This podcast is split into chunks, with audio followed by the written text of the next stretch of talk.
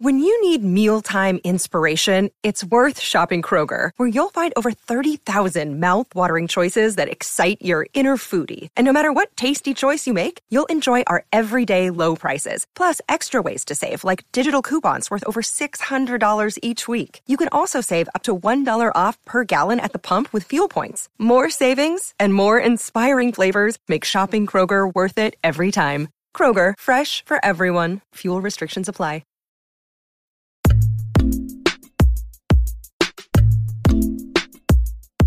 Hello and welcome to England Cricket on 99.94 Cricket every day. I'm Daniel Norcross from TMS, uh, Zero Ducks Given, Wisden, Cricket Monthly, and whatnot. And I'm joined as ever I am, but this time for the first time in 2023, by the chief cricket writer of the Press Association, the puff pastry hangman himself, with his sound excluders on his head, a little bit like um, Welsh darts ace Gerwyn Price. Hopefully, we'll get a better result for Rory Dollard than we did for Gerwyn. Happy New Year, Rory. Happy New Year, Daniel. I don't wear these because I routinely am barracked uh, here in the house, unlike going. Gerwyn Price. I, I wear them because I like them, and I was offered the chance to have uh, the little ear pods for Christmas, like you've got, and I Mm. shunned the option. I don't like them, uh, and I instead got new cushions, new ear cushions. So Oh, I think it you makes go. you look altogether more sort of cuddly like that. Oh, so well, I'd well, rather glad. you keep them. I think it's very nice. and a It's little bit like uh, what's that Doctor Who chap, Iron Man or something. oh yeah. I look I've no idea what anyway, you're talking about now. No, me neither, really, as you can tell. Right. Um, today, to ladies and gentlemen, we will. Yes, let's move on to the cricket um, because today we are going to have a very quick look back at where we find ourselves now, 12 months on from where we found ourselves 12 months ago. At the beginning of 2022, it was a very different scene from where it is in 2023. And then we should be looking forward to what is coming up in 2023 in a very broad way. There's some huge stuff. There's an Ashes, a home Ashes. There's a World Cup, a 50 over World Cup. There's a Women's T20 World Cup. That's coming up very shortly. And then finally, we're going to look at, well, potential winners and losers in 2023. Who might shine, who might come from nowhere, and who really has uh, 2022 done for. Uh, England Cricket on 99.94 is your new home for English cricket content. We'll be dropping into your podcast feed and on YouTube or the 99.94 app several times every week. So please do rate, review, and subscribe. Thank you for joining Cricket's conversation. Now, first of all, a few apologies for my croaky nature. Um, a new year, a new bout of COVID. It seems that we're just going to get it every year. Uh, Rory, you had it this time last year, symptomlessly. I've got it this year, not symptomlessly. I am coughing and hacking and shuddering like a Piccadilly line train in the deepest depths of the London Underground. And so, if my ribs suddenly explode and all my vital organs fall to the floor live on air, I apologise. Uh, but let's hope that that doesn't happen. let's look forward to a health filled and magnificent 2023. For England, they can look forward to that. When this time last year, Rory, just remind me, who was in charge of English cricket, both men's and women's, on, well, at the time of Okay. recording, January the 5th, 2022? Yeah, well, you, you say that around this time last year, I was uh, in a hotel room in Sydney with COVID, unable to get out of there. Uh, and it does feel like things have changed a wee bit for me, at least. But it is easy because everyone who's following the cricket has been really caught up in this roller coaster of, of, of 2022 the, the success, the change, the dynamic way that England approach their cricket.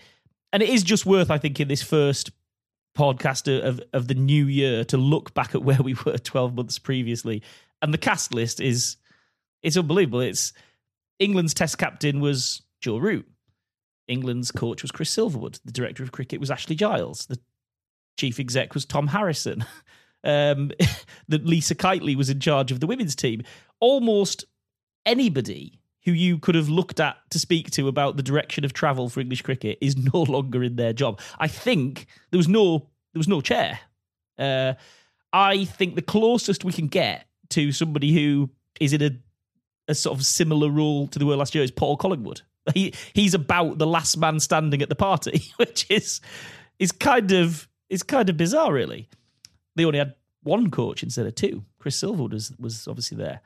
So it's been a profound change. And, and it's actually struck me at the back end of the year that it does feel like the women's team is is really picked up that that baton from the men's team and, and the, the just from speaking to the players and the coaching staff in that West Indies tour, which we have covered in reasonable depth, the the, the language, the, the messaging was very, very similar.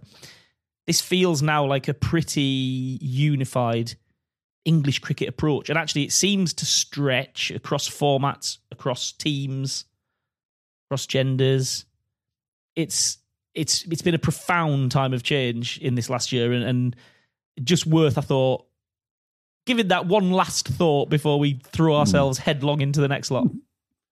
Well, can I just uh, put one name out there that has is starting to get a little bit of the credit, but I don't think he really wants it um, and that's Rob Key. Because Rob Key is an absolutely great example. I don't know if I've mentioned it on this podcast or, or on other ones of um, of where we get very excited about expertise. And the English cricket establishment has always looked to sort of business people in the last 20 odd years. Before that, they used to look for old, crusty old ex players like Gubby Allen and Plum Warner, and there'd be committee men with gin and tonics and ties and blazers. And they knew nothing about the commercial aspects of cricket. They believed that everybody should just be honoured to play for England, should only be paid tuppence halfpenny for doing it, and only get called up at the very last minute. If they got dropped after scoring sixty, they shouldn't. They didn't need a, a, an explanation, um, and that there was no point in making any money out of cricket because it was it was superior to that. It was God's own calling. And then in the sort of mid nineties with Lord Maclaurin, um, English cricket and indeed cricket around the world started to employ administrators who were business focused to the exclusion of anybody else. You know, Lord Maclaurin had his uh, ties with Sainsbury's, and then we had, you know, Tom Harrison, and he wore a great double breasted suit. And it wasn't it marvelous that he'd sat around board meetings, which were all about maximizing profit, because that's exactly what cricket needed. Well, it didn't need that either. The pendulum had swung from one set of completely out of touch people to a, another group of people who didn't understand that sport is not a business like any other. It relies on mutual competition apart from anything else. So, you know, the avowed purpose of, a, of cricket is not to wipe out the opposition because then you've got nobody to play.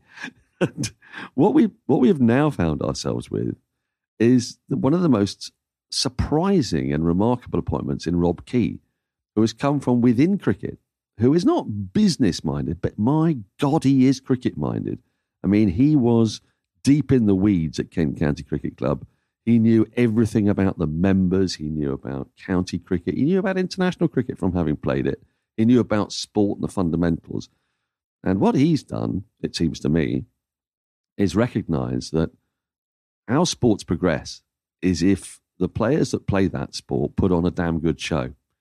And in England, England's cricketers were not putting on a damn good show. I don't mean they were just losing, because any side can lose. But, you know, if you lose like Newcastle used to lose football matches in the mid 90s, if you lose 5 4, you'll still get 45,000 people turning up to watch. But if you lose at 2.2 and over in Grenada against a pretty mediocre West Indies side, if you go out oh, limply geez. in the Ashes, I know well they were. Problem. That that words that wasn't that the exact word that our old yeah, it was the exact word. It was the exact word, but yeah, but I think I think you'll find that, that even some of our very good friends on West Indian podcasts would acknowledge that their side is not exactly one of the best. Yeah, but, but they don't want an English person it, telling them. well, that's true. that, that's true. But but England put up an absolutely enfeebled performance against them, and they they put out an enfeebled performance against pretty much everybody. And what Rob Key appears to have done, and this is partly from talking to Collingwood and, and myself is give those people in charge of the team the freedom to express themselves and to realize that sport is about joy and about spectacle. And that is what we need to judge England on this year. So I would say that, that I, I mention that because as we look forward to what's going to come in 2023, I, I would say that in 2022, we might have been saying, well, what England needs is a technically perfect batter at the top of the order Rory Burns can't be the answer. Haseeb Hameed can't be the answer. We've got to find somebody who can get in behind the ball, can leave a ball well, can be 20 or 50, but then go through the gears, that sort of thing. That's not what we're talking about in 2023. What we're looking at and what we're going to be looking at over the course of the next two segments of our podcast is who are the people who are going to fit into the template of entertaining the public. Would you say that's fair enough? It is. I would qualify it a little bit, and I would say that it's about the overall. And I think if you find a player at the top of the order who goes a bit slower and doesn't hit at 100 every every 100 balls, but enables the people who are more comfortable doing that to have their day, no problem. Now, I don't think they're explicitly looking for those players, and they want players not to get caught in a rut. And I think we saw that with the likes of Alex Lees, who isn't a natural stroke maker. They invited him to open up, and it did work at times. Not overall, his record was pretty average, but you know he he did find a way. So I think there's a little bit more to it than that. On your Rob Key point, I would also say I think in 2022, just as we're having a little cast over our shoulders, I think he was the defining character in English cricket overall. And I think that he outstrips McCullum and I think he outstrips Stokes because he appointed them both for a start.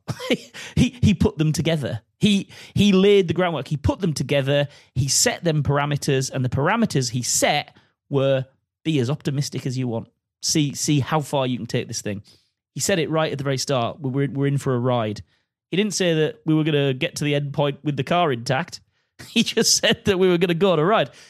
And and I really do think that in 2022 his uh, common sense his cricket nous, his de bullshitted way of seeing things in as a sport, as a spectacle, as a as a product was was what set the template for how England went about their business. And it's the shadow of that is going to lay right across 2023.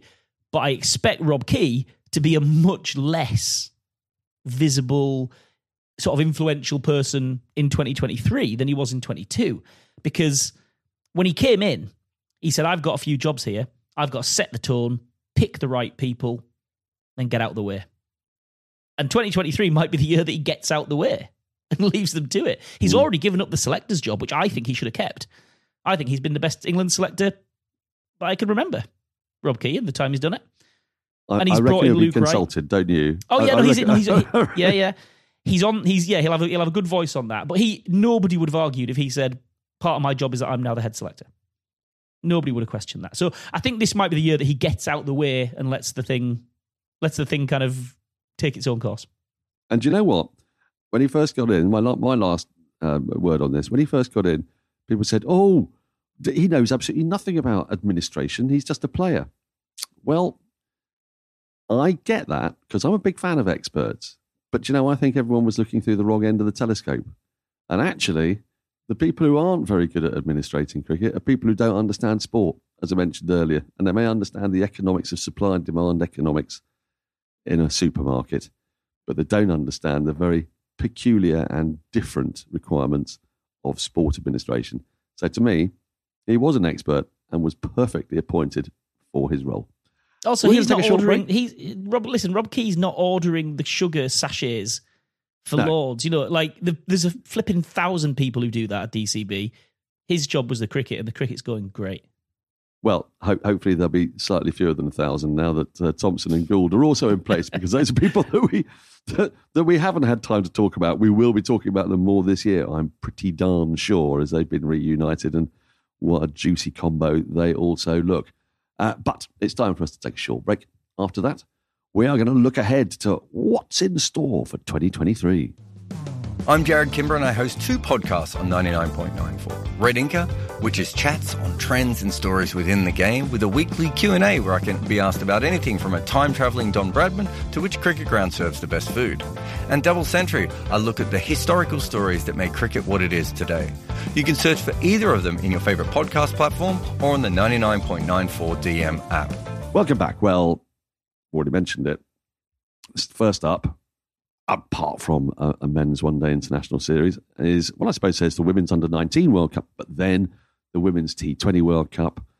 Uh, there's a short tour of New Zealand, just a couple of test matches. England play Ireland in a one off match in the summer. They play the men's Ashes. They play a 50 over World Cup. There's a lot on England's plate, and it's very, very varied. Um, we began 2022 with a lot of people saying, looking at the England fixture list and thinking that it was completely feasible that England would lose all seven matches. Firstly, against New Zealand and then India, the two World Test Championship finalists from 2021. And then South Africa, a resurgent side with a great bowling attack. They ended up winning six out of seven. They ended up going to Pakistan winning three out of three. This, I know we are not supposed to look at the Ashes all the time. We're supposed to look at the upcoming challenge. And the upcoming challenge is New Zealand away in a two test series. But you'd have to have a heart of stone not to be looking at the Ashes and see that as kind of like there are three achievements left for Stokes' test team, aren't there? And that's winning the Ashes at home, winning the Ashes away, and beating India away. Now, those are three of the toughest things to do in Test cricket for England.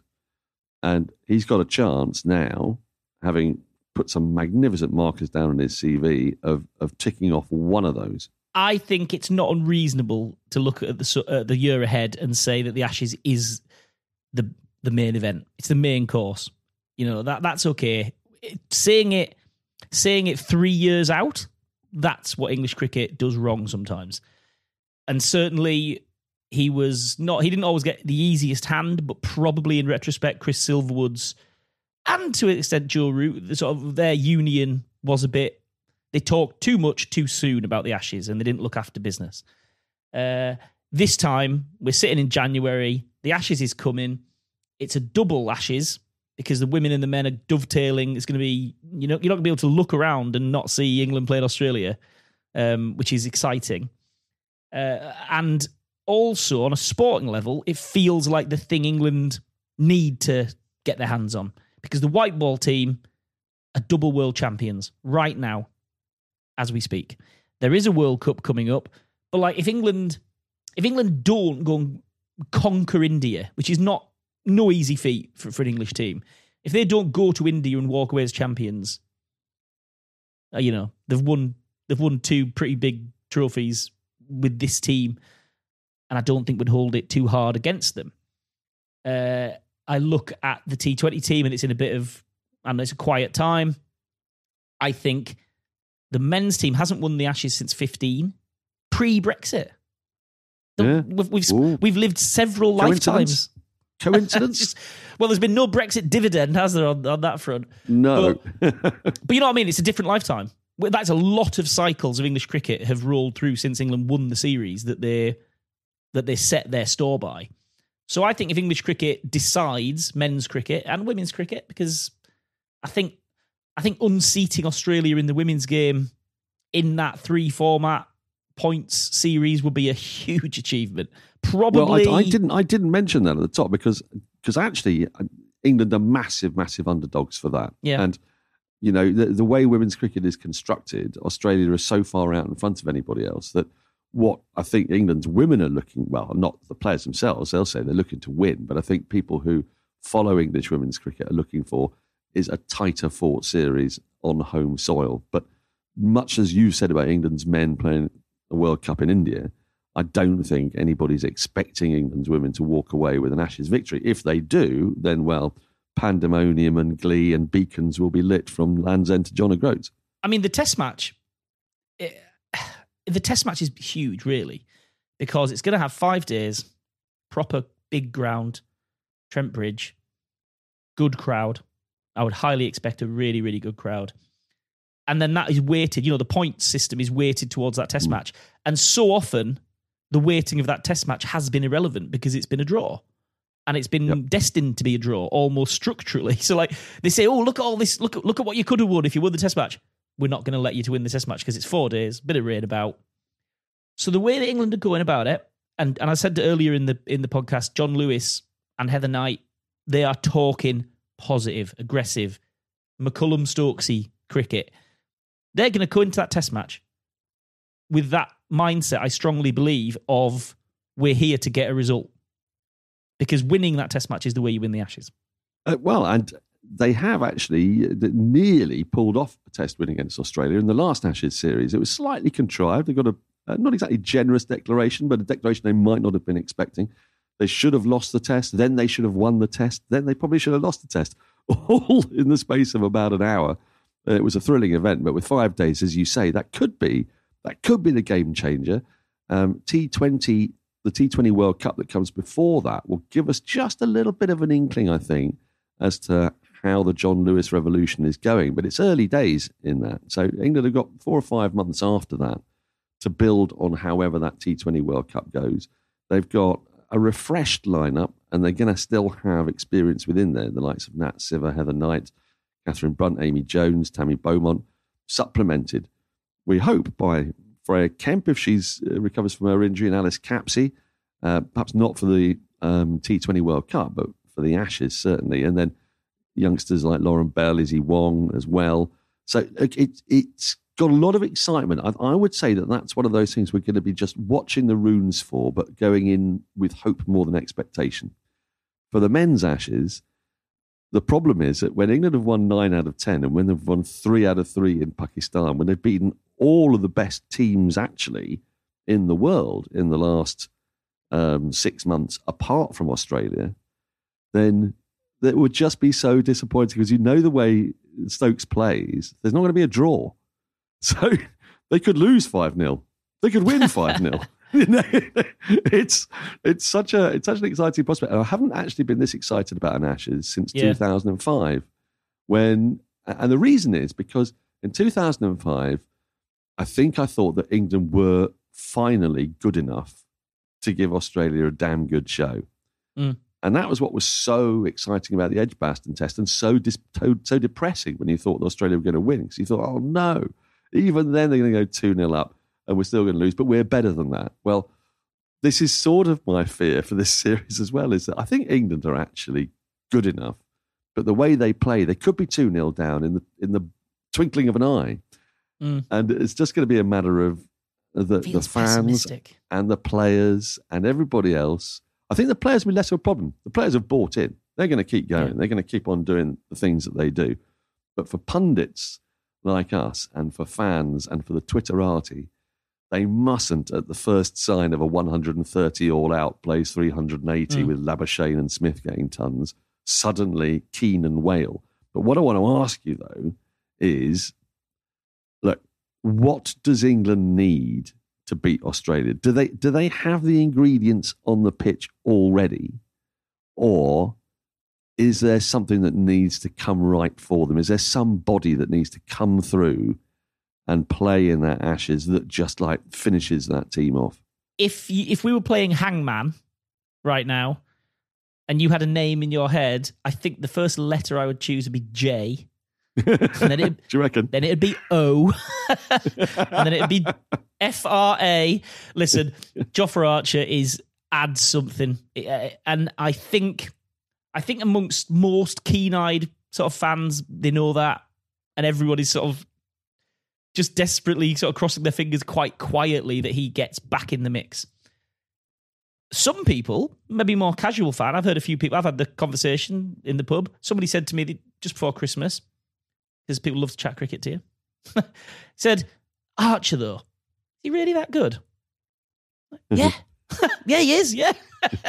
so I think maybe because it's been so long and so much water has passed under the bridge, there has been a little bit of, of the odd the odd person might have forgotten what the promise of Jofra Archer was because it didn't get a lot of chance to really establish it, but it was it was there in that 19 Lords test.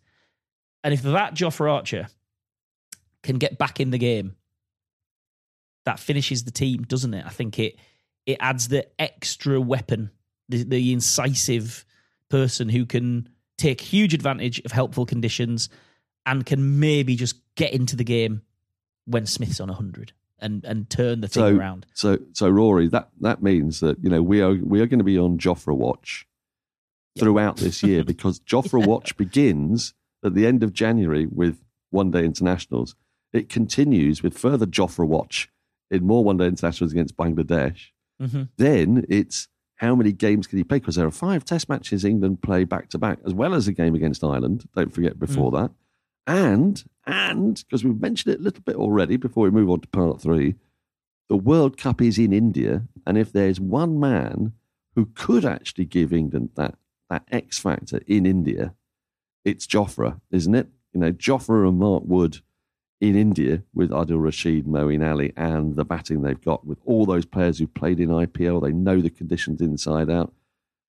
We kind of not exactly written off England in India, but with that, with those two bowlers and that batting lineup, they could then do the unthinkable. And, you know, there's going to be a Jos Buttler there who's not getting in the test team, who's going to be lobbying strongly for his best side to go and produce a feat every bit as remarkable as beating Australia in the Ashes will be winning the World Cup in India.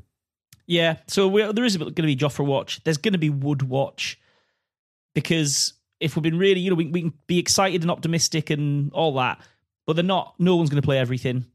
None of those players. Stokes too. He might come back for the World Cup. Who knows? But those people with those broad, broad skills are going to be parceled out over the course of the year. And I don't even think it's about necessarily unleashing the dream team of Wood and Archer in the same team in the Ashes, because the way those games are, the way those games are stacked up real quick, it's it's a question of England being able to rotate them in and out and always have one of them and always have that weapon. So yeah, it's um, you know we've talked a lot about Jofra Archer in the last two years, and now we're going to get to watch him for a bit, and that's even better. Can't wait! It's time for our final break. After that, we're going to be looking at who might be the winners who might be the losers and who, for whom, I should say, might 2023 be their swan song. Whether it's missing flights or retirements out of the blue, whether it's resignations or bans, as the old saying goes, there's never a quiet day in West Indies cricket. So make sure you listen to West Indies on 99.94 to stay up to date with all the latest fallout with the teams in maroon. Welcome back. Well, um, it was a pretty obvious last last segue there, so I'm going to segue straight into what it was I was thinking about. Um, July the 30th, 2023, at the Oval, if it goes that far, final day of the Ashes, England against Australia. Broad and Anderson, between them, 1,200 wickets in the bag.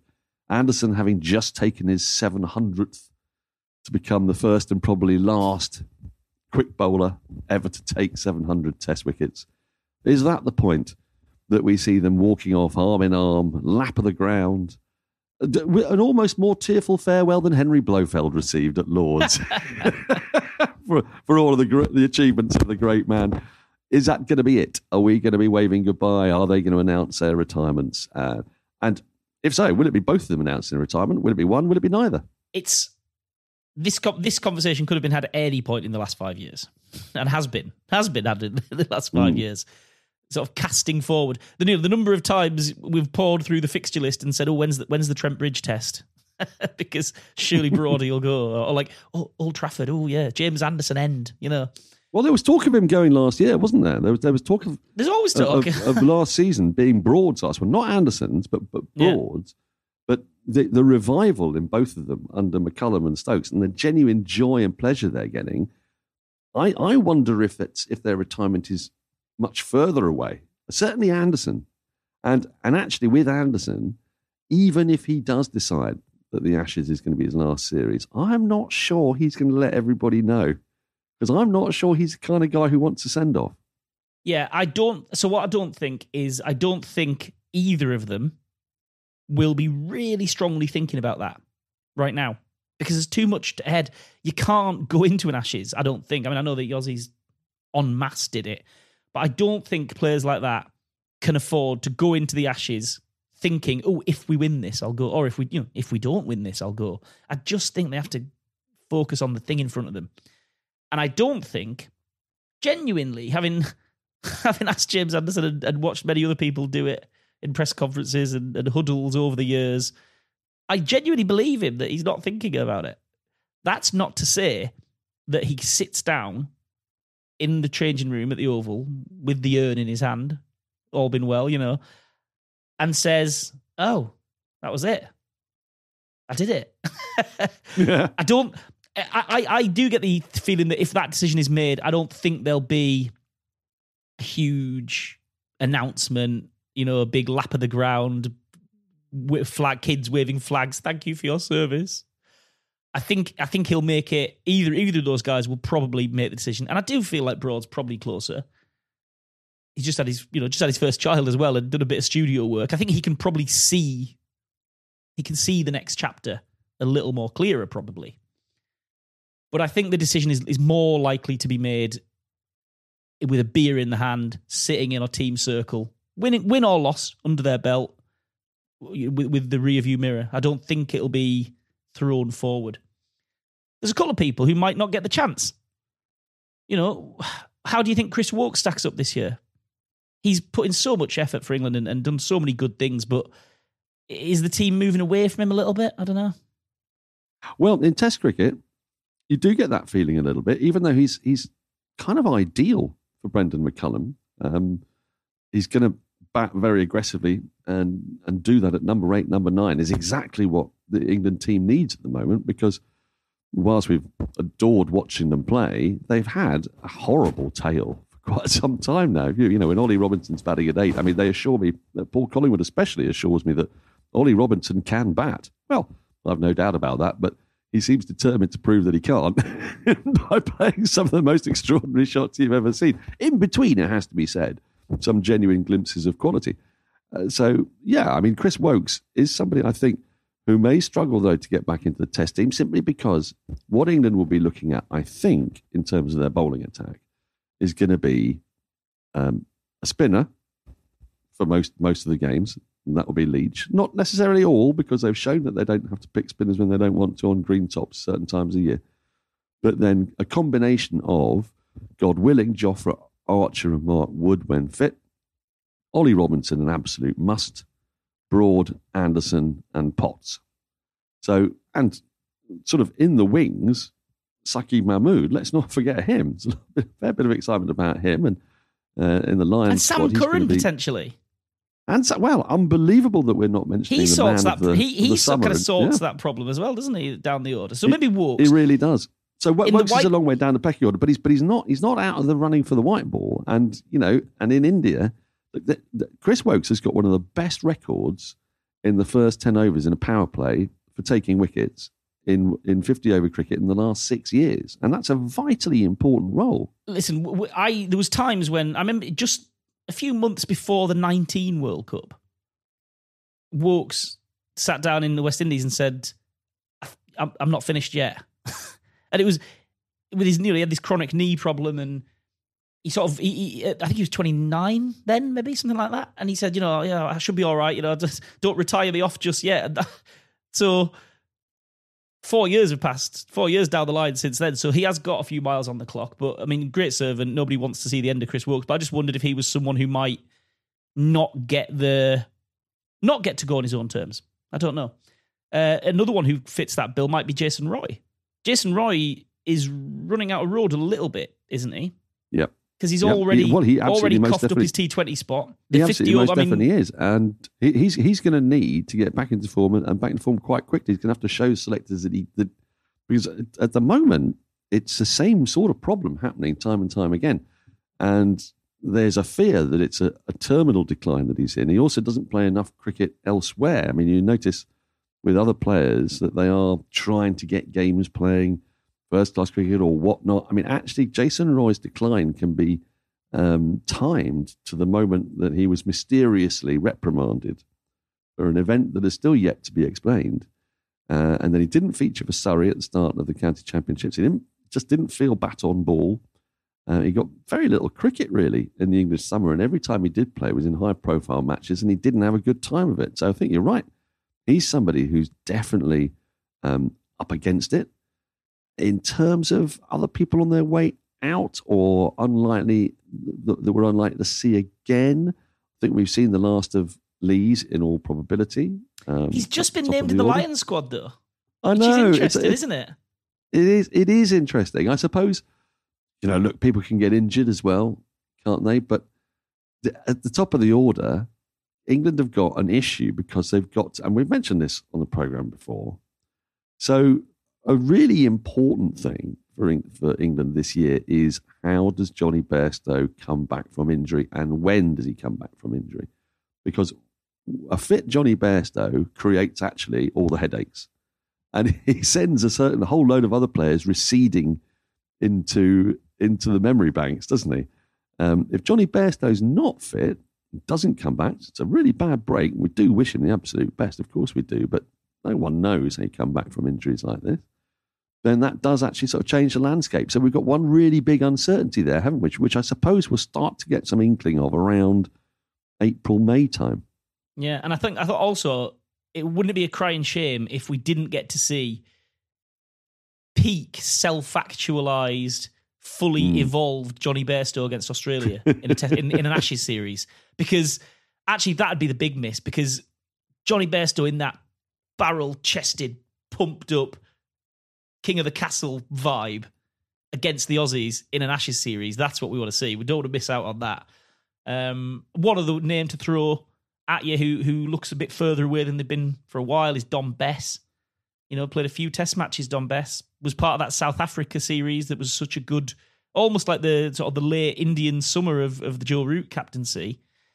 Moved to Yorkshire to get loads of first class cricket and sort of play a full season as, as first choice spinner, and now finds himself still behind Leach, surely behind Rehan Ahmed after one game, and albeit he's gone to Australia to play a bit of a grade cricket or whatever and sort of expand his horizons a bit. But in the Lions squad that has just been put out, the Red Ball squad, he's behind uh, Jack Carson and Liam Patterson White.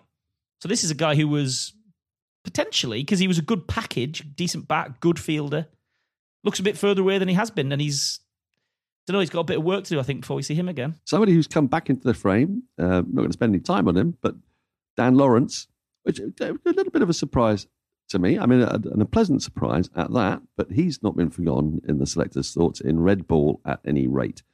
Uh, I think we're going to get an idea of England's white ball plans when they play these two series um, against South Africa and Bangladesh. Because I tell you, the England's 50 over team, it's a long, long time since they won that World Cup, and they've played very few games indeed in the intervening three and a half, nearly four years. So, where you used to be able to trip off the tongue what the 11 would be 11 stroke 12 for England, depending on conditions, whether Moeen Ali would play or not. You know, if you're at Cardiff, no.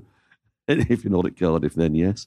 Then you, I'm not sure that you do know England's team at the moment. So that's going to be kind of really good fun watching that. I think we've talked to death about what the England's test team looks like. And there's, it's really about rotating bowlers that we've mentioned and how they solve the top of the order. I want to just finish with the women's team uh, both in T20 and in the Ashes, which obviously include a T20 element as well as 50 over and Test cricket, because there are players that are coming through in ways that they haven't for years. There's a great slew of them.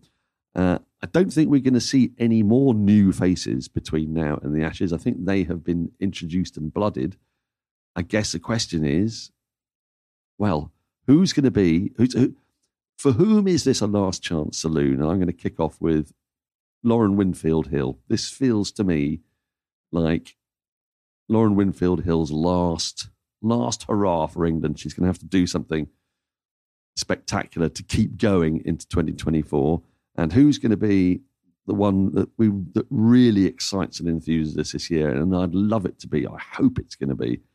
Um, after recovering from her collarbone injury, I hope it's going to be Alice Capsey because I think she could be a genuine superstar of women's cricket. Yeah, agree on all fronts, really. I think equally, I think the emergence of Lauren Bell in particular uh, threatens to sort of hurry Kate Cross a bit closer to the backup job than because she's done a great job actually, Kate Cross, in in helping some of those newcomers through. But eventually, there's going to be a bit of a crush at the door. Someone's to have to wait on the side. It could be Kate Cross, uh, and I also think I think we've uh, I think we've only scratched the surface with Sophia Dunkley as well. She looks like because there's so many younger players who've come in in the last 12 months, she looks like part of the furniture, but she's very young in her career. She's got such ceiling. Uh, and and I suppose for the T20s the big question is if they can get Charlie Dean into the T20 team and does she ultimately I don't know does she start putting pressure on Sarah Glenn? I don't know I've I don't know about that. But She's performed I, I, well enough me, in the West Indies me, that the question rises. For me, Char- Charlie Dean. I mean, I was mentioning Alice Capsey, she's sort of the, the, the young coming through. To think that Charlie Dean, I'm not considering as young. Um, just the way she played in that controversial game at Lords, the the ticker she's got, the the competitive attitude. She is an all round package. She is a, a fantastic cricketer. I think they're going to try to get her into as many games as possible, especially playing against Australia because she is tough as old boots, Charlie Dean. And that is exactly what they're going to need when you've got Alyssa Healy talking absolute drivel behind you. it's your batting. you need you need some uh, you need some serious ticker. Well, that is the end of our preview review of 2022 2023. Uh, it's quite a quiet time in English cricket at the moment. England's under 19 women's team has gone out to South Africa for a World Cup. It's a really exciting development, a women's under 19 World Cup. It's fascinating to see the young players coming through from a whole host of countries there. But uh, not only we'll be keeping an eye, obviously, on England, uh, but for representative teams, for English representative teams, that notwithstanding, it's not really until the end of this month. So, Rory, we'll we'll concoct some ideas and be back with you a couple of times a week between now and um, and when things hot up, I guess. We will. We'll see you there. Thanks for listening to England Cricket on 99.94, where we speak cricket every day. Please rate, review, and subscribe wherever you enjoy your podcasts. You can download the 99.94 app and follow us on Twitter at Norcross Cricket, in my case, and in your case, Rory? At the RVD. Never miss out. Join our 24 7 conversation on social media and follow us at 9994DM. Cricket, every day, your way. Ready to up your game and learn more about the thrilling world of sports betting? Introducing Double Down with Breslow, the ultimate podcast about the business of sports gambling. Join me, James Breslow, and a long list of expert guests as we dive into the art and science of the sports betting industry. Evolving regulations, technology enhancements, and the meteoric rise in the number of players makes this sector the fastest growing and most intriguing in the world. Unlock the business secrets from many of the industry's most recognizable C-suite executives, including famous famous odds makers and influencers. Every episode of Double Down with Breslow is packed with insider tips, deeply skilled analysis, and in-depth discussions. Don't miss out on the ultimate resource for mastering the business of sports betting. Listen to Double Down with Breslow on the Evergreen Podcast Network or wherever you listen to podcasts. That's Double Down with Breslow, the business of sports betting podcast.